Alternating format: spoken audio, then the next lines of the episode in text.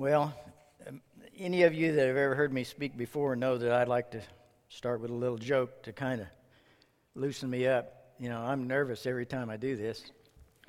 And uh, with pretty good reason. If you don't believe it, you volunteer to do it sometime. I don't volunteer, I, I get drafted. so there was this little Jewish boy named Benjamin, and he was sitting in uh, synagogue listening to Rabbi Greenbaum read the Bible, read the scriptures. It wasn't the Bible as we know it, but it, the scriptures, the Pentateuch, which is the first five uh, books of the Bible. And he was reading through Genesis and Exodus, and so it went along for quite a while. And then this little boy said, Rabbi, can I ask a question? And the rabbi said, Of course. What's your question? The little boy said, Well, as you've been reading, I've noticed that the children of Israel crossed the Red Sea, and the children of Israel built the tabernacle, and the children of Israel did this, and the children of Israel did that. So, my question is didn't the adults ever do anything?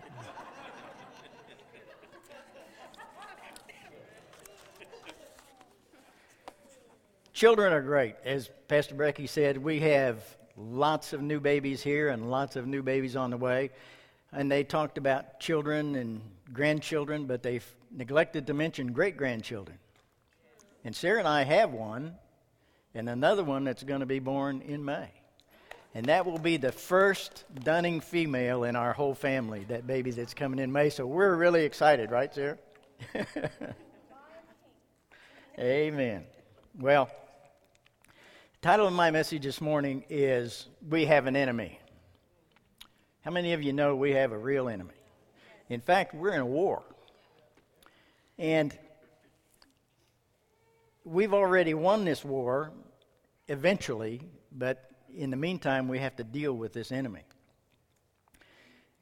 When God created the earth and everything that's in it, and all the creatures and the people and everything like that, he gave dominion over the earth to man. And you can read it in Genesis 1 and right at the very beginning of the Bible, where he, after he created Adam and Eve, he gave dominion over the whole earth and everything in it to man.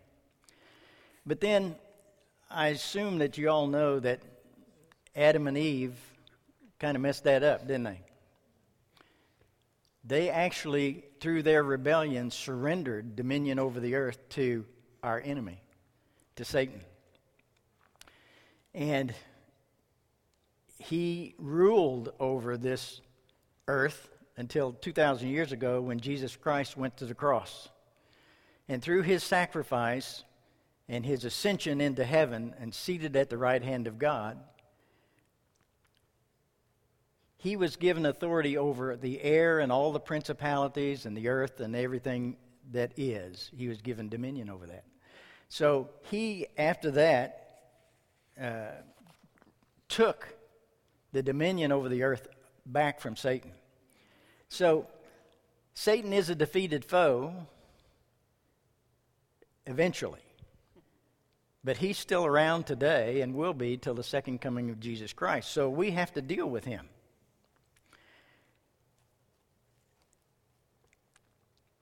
in nine, well, I'm going to talk about the olden days for just a little bit here. In 1956, I was in the Air Force, United States Air Force, and the Korean War had ended a couple of years before, and the Vietnam War had just started in 1955. And in both of those wars, China was the uh, force behind both of those wars. You know, Korea is a little bitty country, and without China, there's no way that North Korea could have ever done anything. And Vietnam is a tiny little country, and without China uh, and all their backing, they couldn't have won that war. So, uh, I got elected to, not elected, I got assigned to uh, the Far, uh, Institute of Far Eastern Languages at Yale University to go learn to speak Chinese which I did. I was there for 13 months, eight hours a day, five days a week, learning Chinese. And the purpose of that was so that I, w- I was sent eventually to the Philippines. To uh, I was attached to the embassy in the Philippines, and my job was to listen to Chinese radio transmissions and read Chinese publications to look for little tiny fragments of information that might be useful to know our enemy. And I don't know if you know this, but, well, I'm sure you do know this, but when you're in a war, a great deal of effort and energy and resources are devoted to learning who the enemy is and what his str- strategies are and what his capabilities are. And I'm here to tell you that if you don't understand our spiritual enemy, Satan, and know his methods, he will walk all over you. He will own your life if you don't know what he can do and how he can do it, and you don't take te- steps to stand against what he does and counter what he does.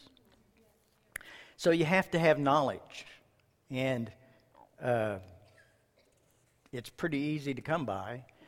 You know, Satan really only has one tool against us. One weapon is all he's got. That weapon is deception. He's the father of lies. The, the scripture tells us that he's the father of lies. And in fact, in John 10:10, 10, 10, he's called the thief too. And it says, The thief does not come except to steal and to kill and to destroy.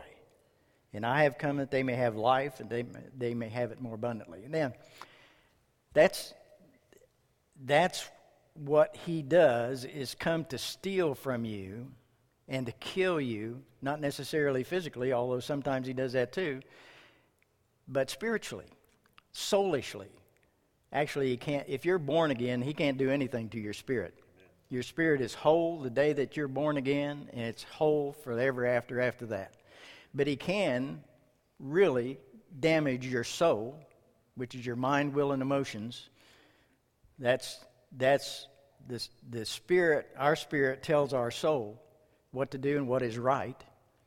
And if our, if our soul doesn't know what to receive and what to reject from what our spirit tells us, then we're trapped.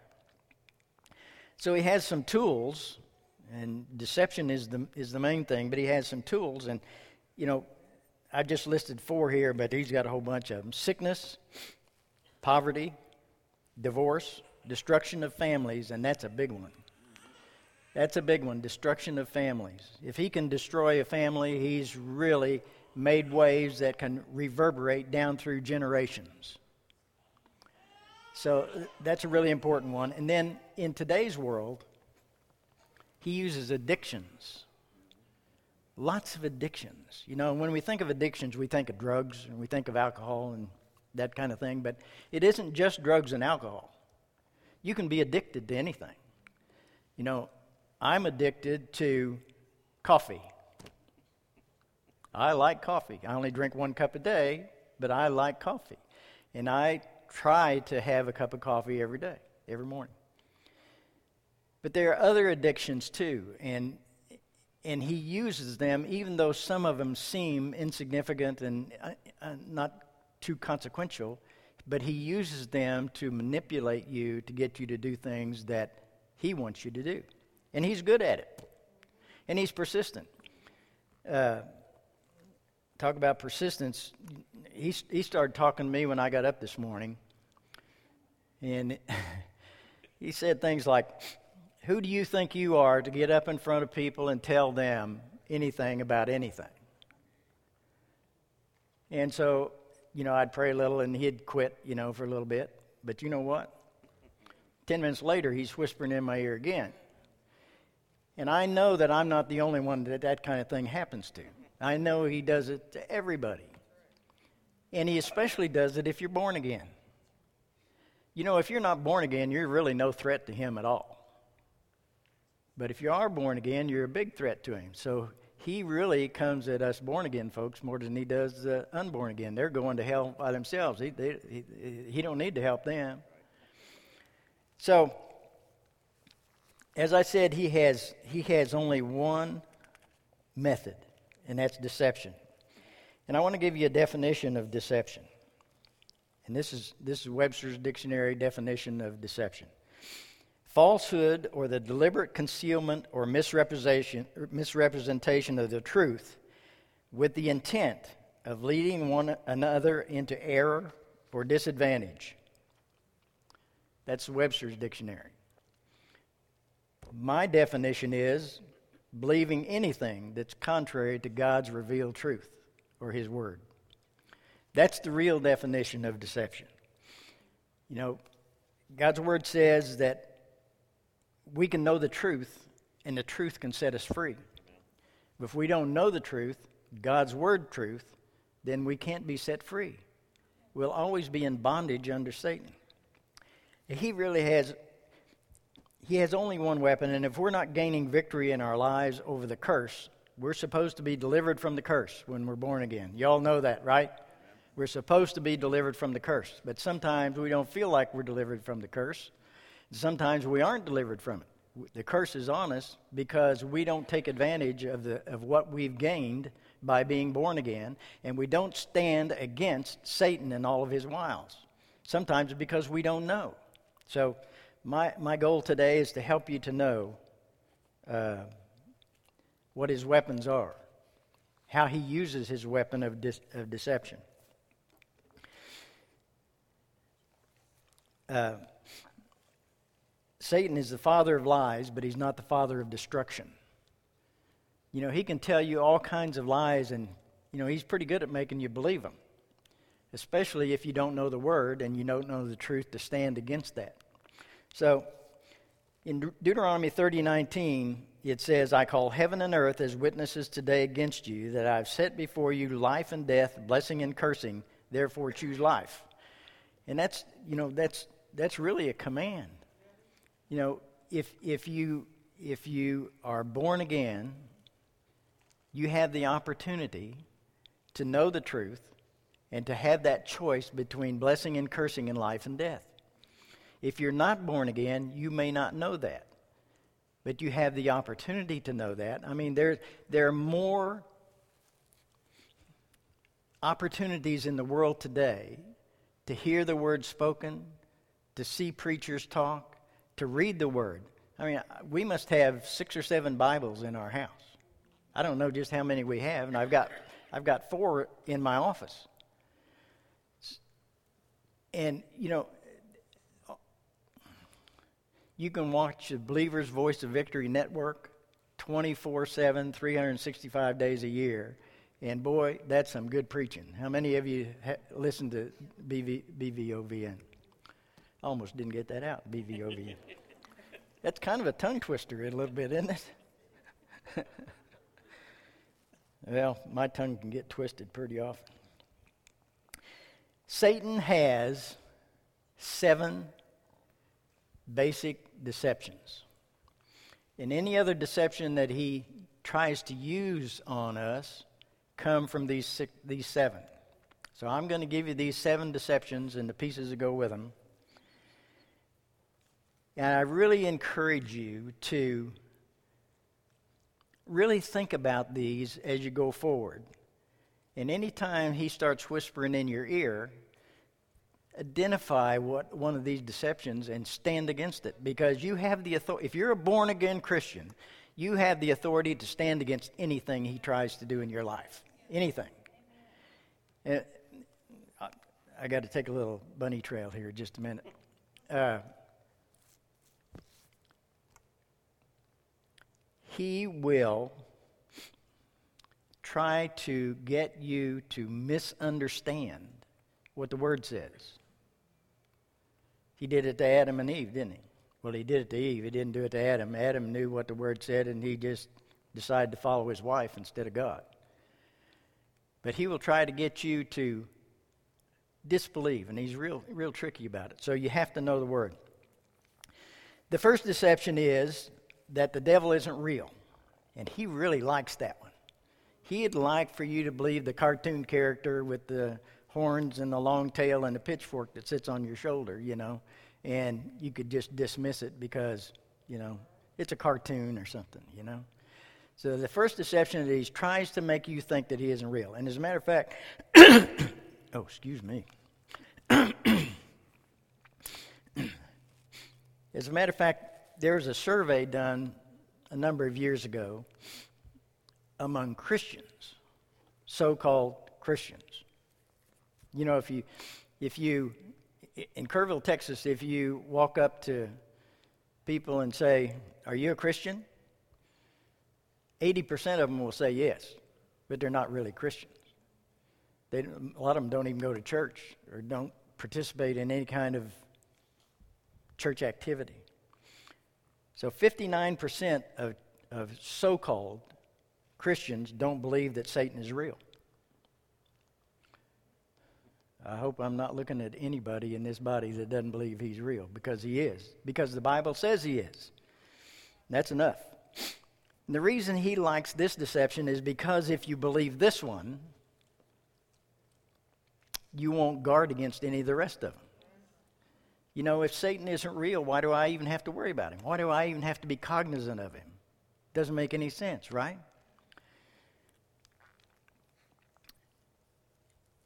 And also, if you don't believe that he is the enemy, you'll see people as the enemy.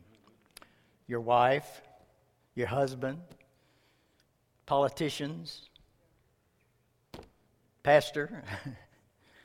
You'll find somebody else to blame if you don't believe that Satan has a, has a hand in this. Number two, second deception. And I, am really surprised at how many people. What did I do? I'm really surprised at how many people uh, fall for this. Second deception is you think you can't win against him. Anybody ever experienced that? You think you can't win. It's a lie. Ephesians 6.11 says, Put on the whole armor of God that you may be able to stand against the wiles of the devil. And what's the whole armor of God? the Word. It's, it's, uh, I think the ladies are, are studying right now the armor of God, and it's the Word. Then 1 Peter 5 8 says, Be sober, be vigilant, because your adversary the devil walks about like a roaring lion, seeking whom he may devour. He roars to identify who he can eat. The lion does. You know how lions hunt? You know, they hunt in a pack. and what they do is they take the, the oldest lion that's lost his teeth and all that, can't really chew well, and consequently isn't much good for the hunt. They'll have that lion get behind the prey and start roaring and carrying on and drive the prey to the other lions that are waiting. Then those, those other lions will kill the prey and eat it and share it with the lion that can't chew. Well, that's the devil. He can't hurt you if you don't let him hurt you. There's nothing he can do to you that you don't allow him to do. You may think that's an oversimplification, but it's not. And if you don't know what his tactics are, then you don't know how to fight it. Um, when the devil roars at us, it produces symptoms sickness, poverty, family disagreements, family fights. He wants to disperse. You know, God created families. You know that, right?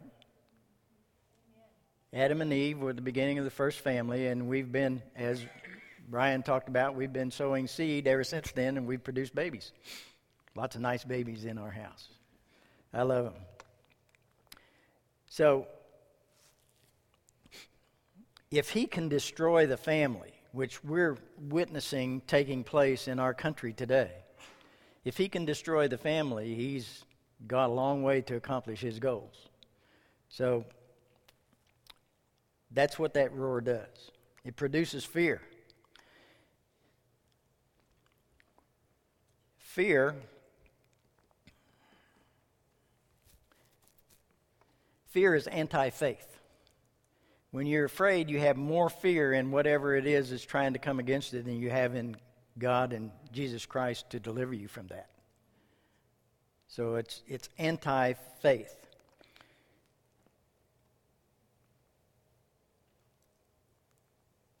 Faith moves the hand of God. Fear opens the door to the devil. Fear opens the door to the devil because it's anti faith. The word says that without faith it's impossible to please God. So if you're in fear, you're already out of God's pleasure because you're trusting in whatever you're afraid of more than you're trusting in God. Does that make sense? Okay. Fear produces two th- one of two things. It either produces paralysis or panic. Paralysis or panic. Paralysis causes indecision, the ability to function as God intended. If you're afraid, say you're afraid to make a decision, instead of instead of avoiding the decision because you're afraid, go to God and ask the Holy Spirit to, to, to help you to make that decision.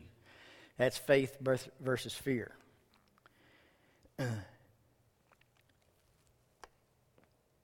It produces also panic. You know what the reflex is to panic?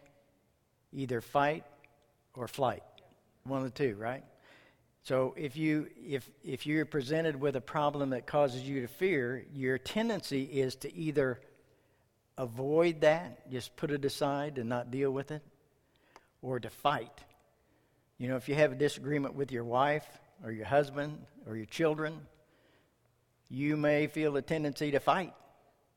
And we read about it all the time in, in papers and on television and, and everything today where these, family uh, uh, difficulties arise and somebody gets beat up or somebody gets killed.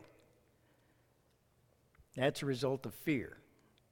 Some kind of fear. Yeah, take a little another little bunny trail here for a minute. you know what the original sin was? It wasn't fear. It was pride. Pride. Satan got kicked out of heaven. He was the, the highest angel. He was, he was the worship leader, right? He was the worship leader, and he got kicked out of heaven because he rebelled against God, and he said that I will set myself up as God. So that was pride on his part, and he got kicked out of heaven for it, and he brought all this other trash with him. Every, every sin evolves from pride. You think about it. Think about it. Every sin evol- evolves from pride. Even Adam and Eve, you know, even though they were deceived, they were deceived because of pride. When Eve saw the, the, the tree of life, the tree of good and evil, uh, she saw that it was that it looked good and that it probably tastes good and all that, and she decided that she was worthy to have the fruit of that tree. And that was pride working in her. So all that was free.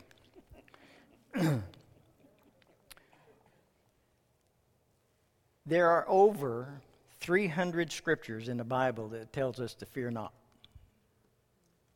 Over 300.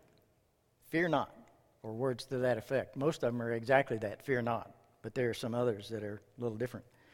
1 Peter 5 7, casting all your care upon him, for he cares for you. Casting all cares on him, for he cares for you. What is care?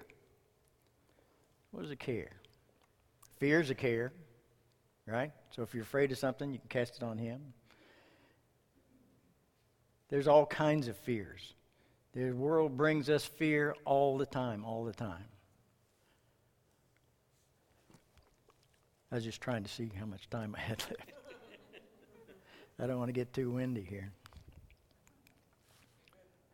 My wife's laughing. Well, Windiness is not usually my greatest fault. My, you know, usually I don't have much to say.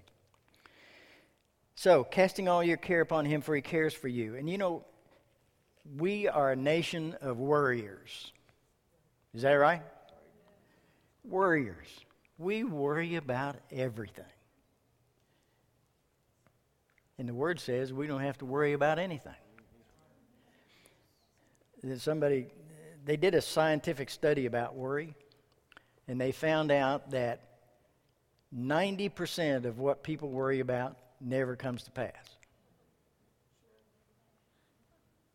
Can you think, think about all the time and energy and effort and everything that's wasted worrying?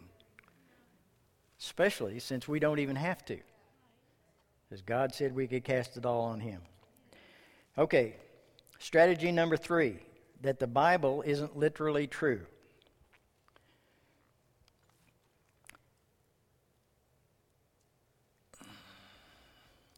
I have to tell you that today there are whole denominations of Christian churches that don't believe the Bible is literally true. Well, that's not so in this church, I can tell you. Our pastors believe and preach that the Bible is literally true. Literally true. Now, you may read things in the Bible that you don't quite understand. That doesn't mean they aren't true. You may see things in the Bible that you can't quite explain or even comprehend, but that doesn't mean they aren't true. You have to accept the Bible as being true by faith. You know how you, you those of you who are born again, you remember how you got born again? You made a statement of faith, didn't you? You didn't understand how it was going to work. You didn't understand how it was going to happen. You accepted the word as on faith, and lo and behold, you're born again. And if you then begin to walk the Christian life and sit under the word and get taught, your faith grows and grows and grows and grows. And pretty soon, you're a faith giant. Well, maybe not a giant. I don't think I am yet, but I'm getting there.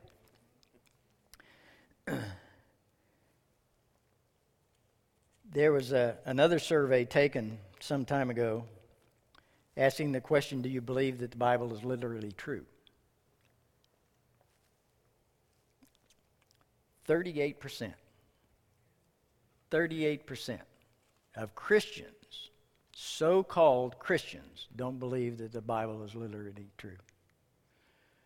That's inconceivable to me, but that is it. I, you know, I got to tell you, if I didn't believe that the Bible was literally true, I wouldn't bother to be a Christian. What's the point? I wouldn't even bother. I'd just go live my life as a heathen. Really. That happens to a lot of people, by the way. 2 Timothy 3:16 and 17 says, "All scripture is given by inspiration of God and is profitable for doctrine, for reproof, for correction, for instruction in righteousness, that the man of God or woman of God may be complete, thoroughly equipped for every good work. Thoroughly equipped for every good work. Knowing the truth keeps you from being deceived. We talked about that before. You can be easily deceived if you don't know the truth. But if you know what it is, then you'll understand where that's coming from and you'll be able to overcome it. It enables you to, to recognize Satan's lies. Psalm 111 says, Your word I have hidden in my heart that I might not sin against you. Your word have I hidden in my heart that I might not sin against you. So if you have the word and you have it hidden in your heart, and you may not know uh, chapter and verse of what you know in your heart. You may not know that, but if you've heard the word and you've received the word, it's gone into your heart. And when you have it in there and you know it's the truth, you can resist anything that he brings against you. We can get over it. Number four, that you aren't worthy. And boy, I'll tell you, I struggled with this for many, many, many, many, many years. Even after I became a Christian, I struggled with this. And Satan really, really works in this area because he'll remind you of every bad thing you ever did. Won't he? Am I telling the truth? Every bad thing you ever did, he'll bring to your mind. And he won't just bring it once, he'll bring it over and over and over and over. So, if you receive that from him, you really are, you really don't know the truth, and the truth hasn't made you free. Because the Word says that you are.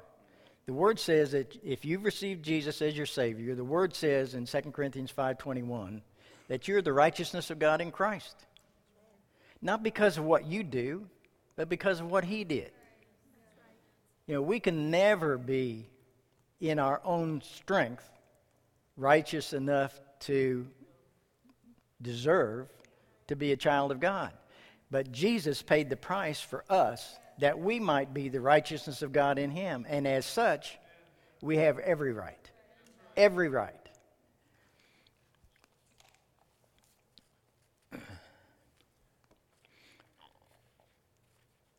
Number five says, that it doesn't matter what you believe. Doesn't matter what you believe. Because he, he thinks it doesn't matter what you believe. For Proverbs 23 7 says, For as he thinks in his heart, so is he. So, in your heart, if you don't believe that you're born again, if you don't believe that you're the righteousness of God in Christ, then he will convince you that what he tells you is true. Satan uses all the tools of this world to convince you that you can believe whatever you want to believe. You know? We have all this stuff with, well, all these initials. I don't even know what all of it means. Uh, L, B, G, T, Q, R, X, Z, Y. I don't know what all that is. But the world is working overtime to convince us that it's all right. We're supposed to hate the sin, love the sinner. That doesn't mean that if you run into a, a, lesbian or a gay person or whatever all those other initials stand for, that you should go beat them up or uh, start quoting scripture to them to try to make them feel bad or anything like that but it means you can't believe that their lifestyle is a righteous lifestyle. There are people today who claim to be Christians who are living in direct defiance of God's word and claim to be a Christian. You can't do that. It's as simple as that. You can't do that. So uh, you, you have to believe the word. You can't believe what the world tells us because Satan controls all that out there.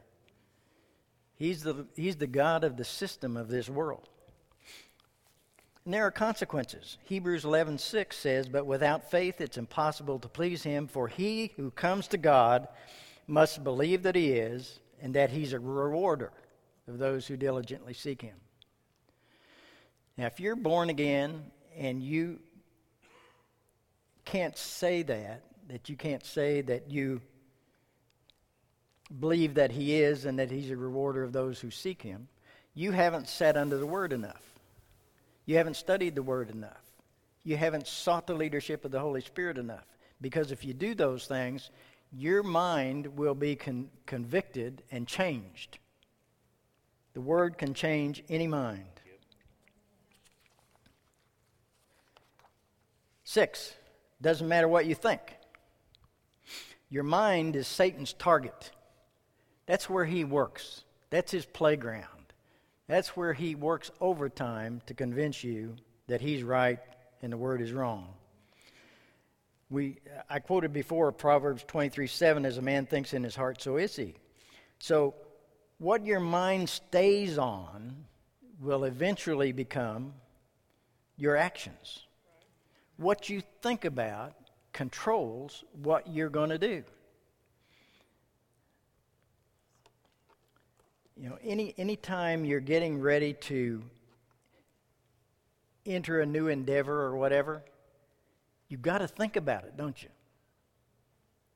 You know, another little bunny trail here. My sometimes we have something that needs to be done in our house or fixed in our house or whatever, and it kind of looks like I'm procrastinating. But before I start a project, I've got to think about it. And sometimes I have to think about it a long time. And she gets a little frustrated with me sometimes, but eventually I get to it. it does matter what you think, and what your mind stays on will become your actions.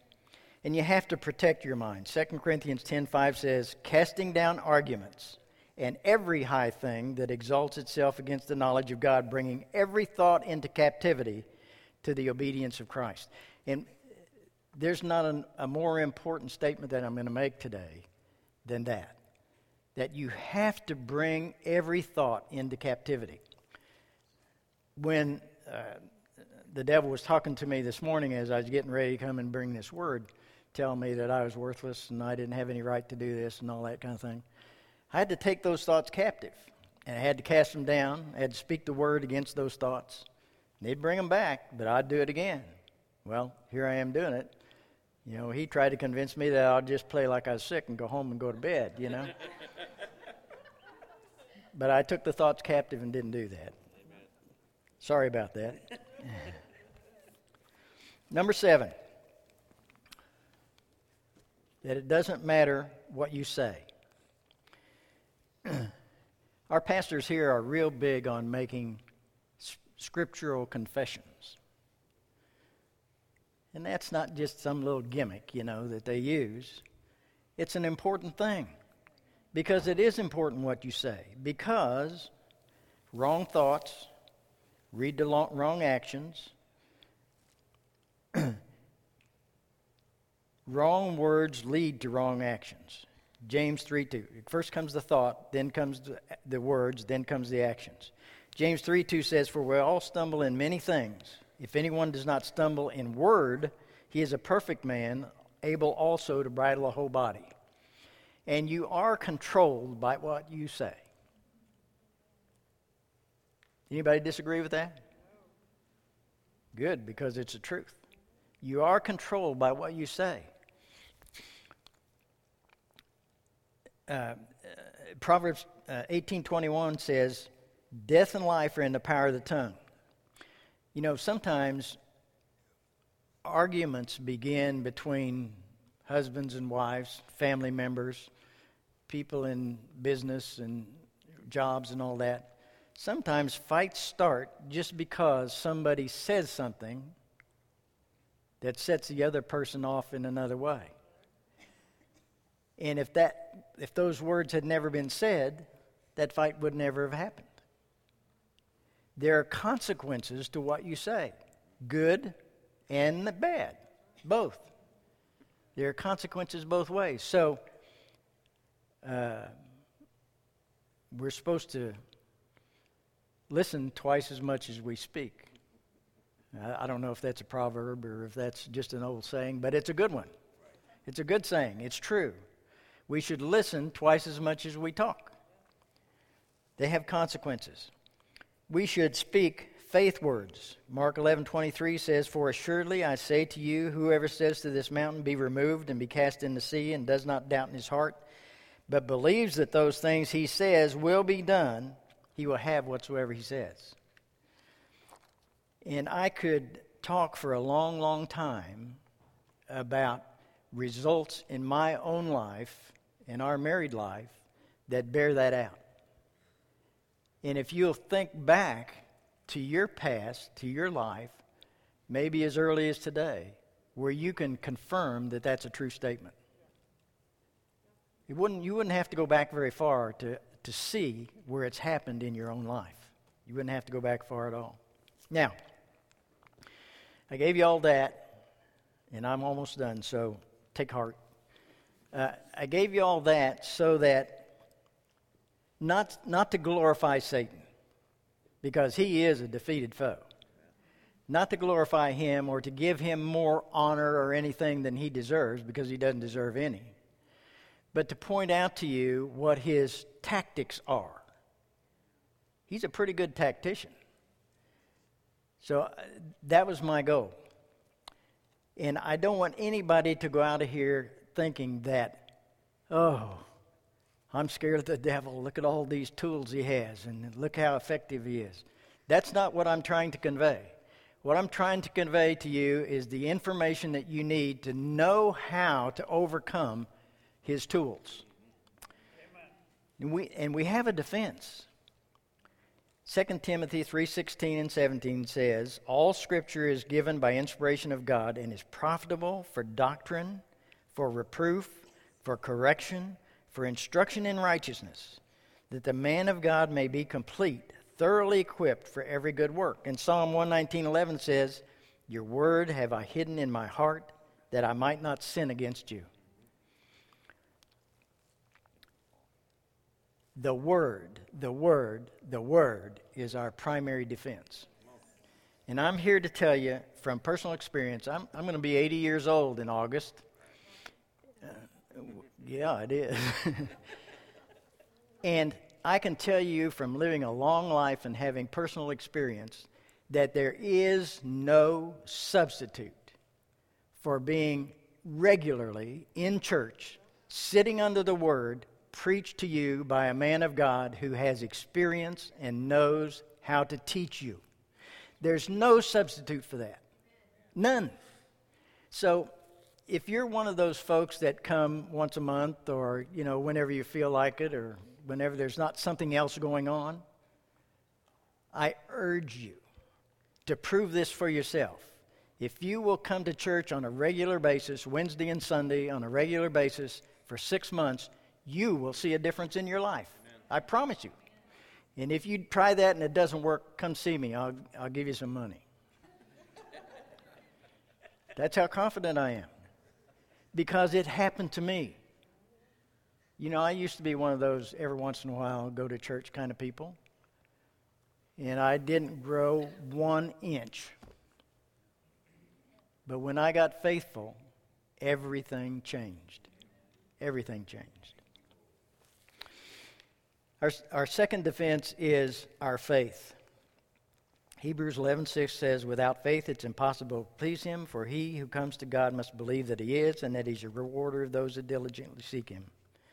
Romans 10:17 says, "So then faith comes by hearing, and hearing by the word of God, and you hear it here." Ephesians 6:16 says, "Above all, taking the shield of faith with which you will be able to quench all the fiery darts of the wicked one." If Satan can't deceive you, he cannot defeat you in any way. It's true he's wily and he's persistent and all those kinds of things, but if you know the Word and believe the Word and live the Word, he cannot defeat you.